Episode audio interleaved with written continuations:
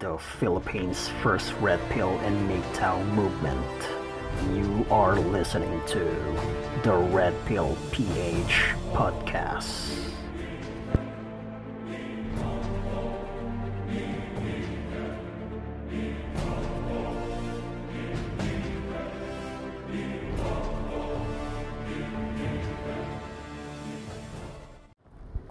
Mga kapatid, um, andito na naman tayo sa isang importanteng episode ng ating The Red Pill Podcast. Okay? So, tayo ay live na napapakinggan sa Spotify at kung meron kayong Anchor.fm na apps na nada-download din nyo sa Google Play Store, you can also check it out, okay? The Red Pill PH Podcast, okay? Official podcast.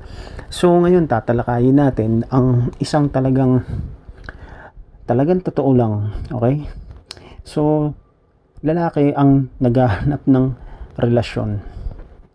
Okay, lalaki ang naghahanap ng relasyon. Ang tinutukoy kong lalaki rito, yung mga tunay na lalaki, mga totoong lalaki na walang intensyon na maglaro sa babae, kundi magmahal lang. Yung mga ibang lalaki na naghahanap ng sex at naglalaro ng babae, iba yun. Ibang usapan yun. Kasi yun yung mga isip bata, irresponsable. Huwag nating isali yun dito. Okay? So, okay, going back, lalaki ang naghahanap ng relasyon, pero ang babae, ang kadalasang hinahanap niyan, hindi. Sa conscious mind nila, maybe, relasyon ng alam nilang hinahanap nila, pero ang totoong hinahanap nila is attention, validation, at pansariling pangangailangan. Kailangan nyo itong tandaan, listeners. So, once again, lalaki lang talaga kadalasan ang naghahanap ng relasyon, okay, ng pagmamahal.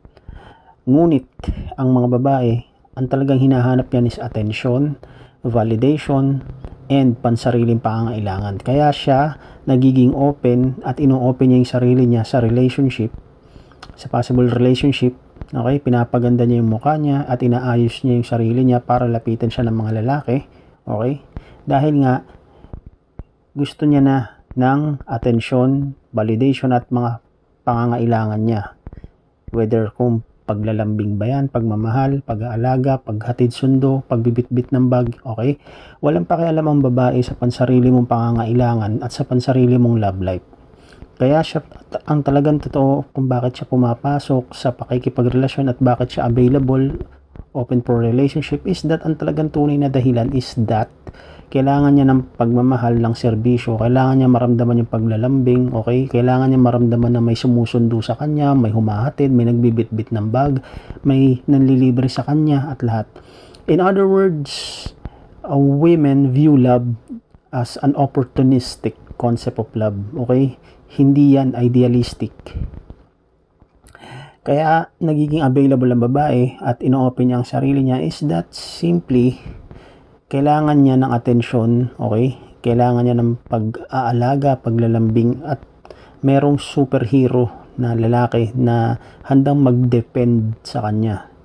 Okay? At handa ring ipaglaban siya. Hindi talaga ang dahilan is para mahalin ka. Okay? Um, it's sad but true. Pero gusto ko lang sanang klaruhin yun na, na dapat naiintindihan nyo yun. Okay? Kaya magtataka kayo kung bakit minsan sa chat, okay, sa FB man yan o kung ano ng mga ginagawa nyo, sino-sino mga babaeng chinachat nyo dahil desperado kayong makakuha ng girlfriend o asawa, okay?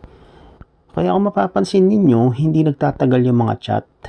Hindi uh, magkakaroon lang ng isang napakaikling conversation sa Messenger, sa Viber, sa WhatsApp o kahit ano pa yan pero mapapansin mo na halos pare-pareho lang ng mga babaeng nakakausap mo, hindi siya nagtatagal. Okay? Bakit? Kasi nga, going back, ito na naman tayo. Okay?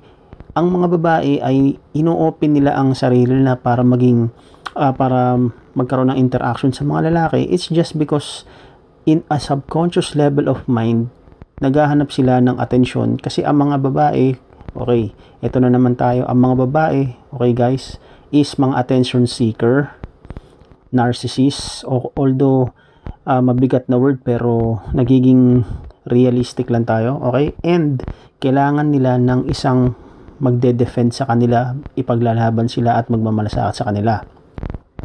Ngayon tayong lalaki, kung bakit tayo uma-approach ng babae is just because uh, admirer tayo. Okay? Tayo ay admirer lang ng babae. Okay? Nabi-visualize natin sa isip natin yung gaano kasarap na kayakap natin sila. Okay? Hinahalikan natin sila, kasakasama natin sila. O, tama ba? Pero ang totoo, tayo lang naman talaga ang naghahanap ng relasyon at pagmamahal. Samantalang yung babae, ibang hinahanap niyan. Hindi yan talaga tunay na pagmamahal, kundi attention, okay, at yung magmamalasakit sa kanya na mali-leverage niya para, syempre, gumaan-gaan yung lifestyle niya. Ayan ang purpose ng lalaki sa buhay ng babae. So, tinalakay na natin yan. Ito, uulitin na naman natin Okay? So, ang mga lalaki, once again, ay expendable at disposable. Okay?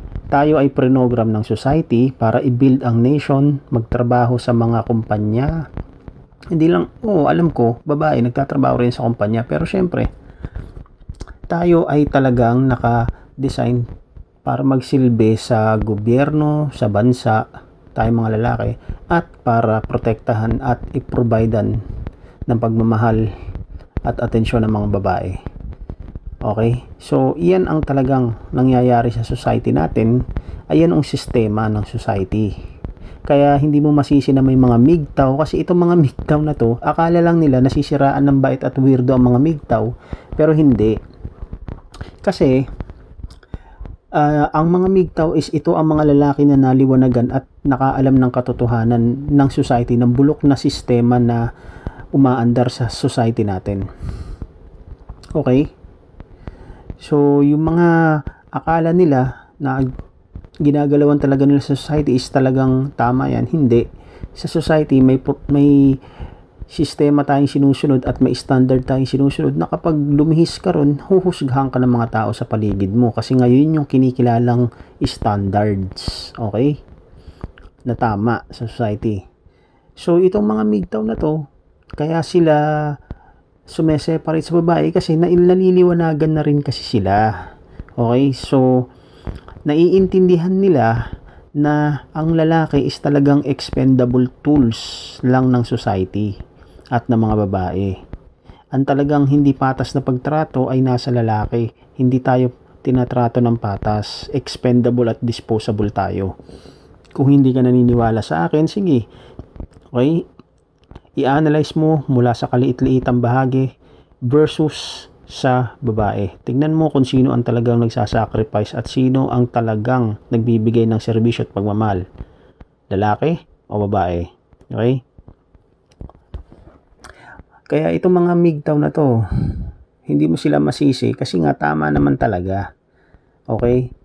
hingi ng hingi ng equality ang babae pero puta wala akong nakikitang I'm sorry for the word wala akong nakikitang inequality kasi kung titignan mo kalukuhan na sabihin mo uh, walang equality sa babae kasi kung titignan mo society hindi yun ang uh, nakikita mo eh ang talagang hindi equal ang pagtrato okay sa atin ng mga lalaki hindi patas kasi disposable and expendable tayo. Ngayon ayaw ko nang maging general at lumayo pa dun sa topic. Yun lang ang gusto kong ipaunawa sa inyong lahat. Guys, listeners ng mga red pills, mga migtaw, okay? Mga incels, okay? Yun lang ang kailangan yung maunawaan, okay? Kasi kailangan kasi dito tayo nauunawaan natin yung totoo nang sa ganun na ma-manage natin yung expectation natin. Okay? At Siyempre, nagigising tayo sa katotohanan na hindi tayo nabubuhay sa pangangailangan ng babae at ng ibang tao. Meron tayong sariling buhay. Dapat ang binibuild nating mga lalaki ay ang sarili nating goals, pangarap at buhay. Hindi tayo naka-program para lang i-build ang pangarap ng iba na mga entrepreneur, magtrabaho tayo ng mabigat. Okay, lalaki ka, mag-aaral ka, gagraduate, magtatrabaho hanggang 60 years old, yun na lang ang purpose mo, okay? Tapos, yung mga babae, magtatasabi nila, nagtatrabaho din sila, pero ang totoo, pinapaasa rin nila, hindi naman sila magkukusa ng gumastos at buhayin yung lalaki, laging inaasa sa lalaki. So, wala rin, di ba? Tama ba? Okay? So, once again, hindi tayo nabubuhay para lang magsilbi sa gobyerno, sa bansa, at maging expendable tools ng babae. Kaya merong MGTOW, okay, kaya ganyan kasi nga binibuild nila yung sarili nilang buhay. Panahon na para pagtuunan naman ng pansin yung kalayaan nila. Lumili, lumalabas lang sila doon sa sistemang bulok ng society, okay? So hindi sila mga weirdo, hindi sila mga siraulo. So once again guys, so let's end the topic here kasi nasagot na natin yung tanong doon sa ating paksa, okay? So once again, ang mga lalaki lang naman talaga naghahanap ng pagmamahal at relationship. Pero ang mga babae, attention, validation at pansariling pangangailangan. It's hard and very painful and sad and depressing to hear that but it's true. Okay? Kung nagustuhan mo ang episode na ito ng ating podcast, so inaanyayahan ka rin namin na bisitahin mo ang aming YouTube channel. Meron tayong YouTube channel, The Red Pill PH. Okay? So don't forget to subscribe, okay? Share and like that YouTube channel, our official YouTube channel, The Red Pill PH. So once again, guys, ito ang ating The Red Pill PH podcast. Okay? Signing out and see you guys on the next episode. Peace. The Philippines' first Red Pill and MGTOW movement. You are listening to the Red Pill PH podcast.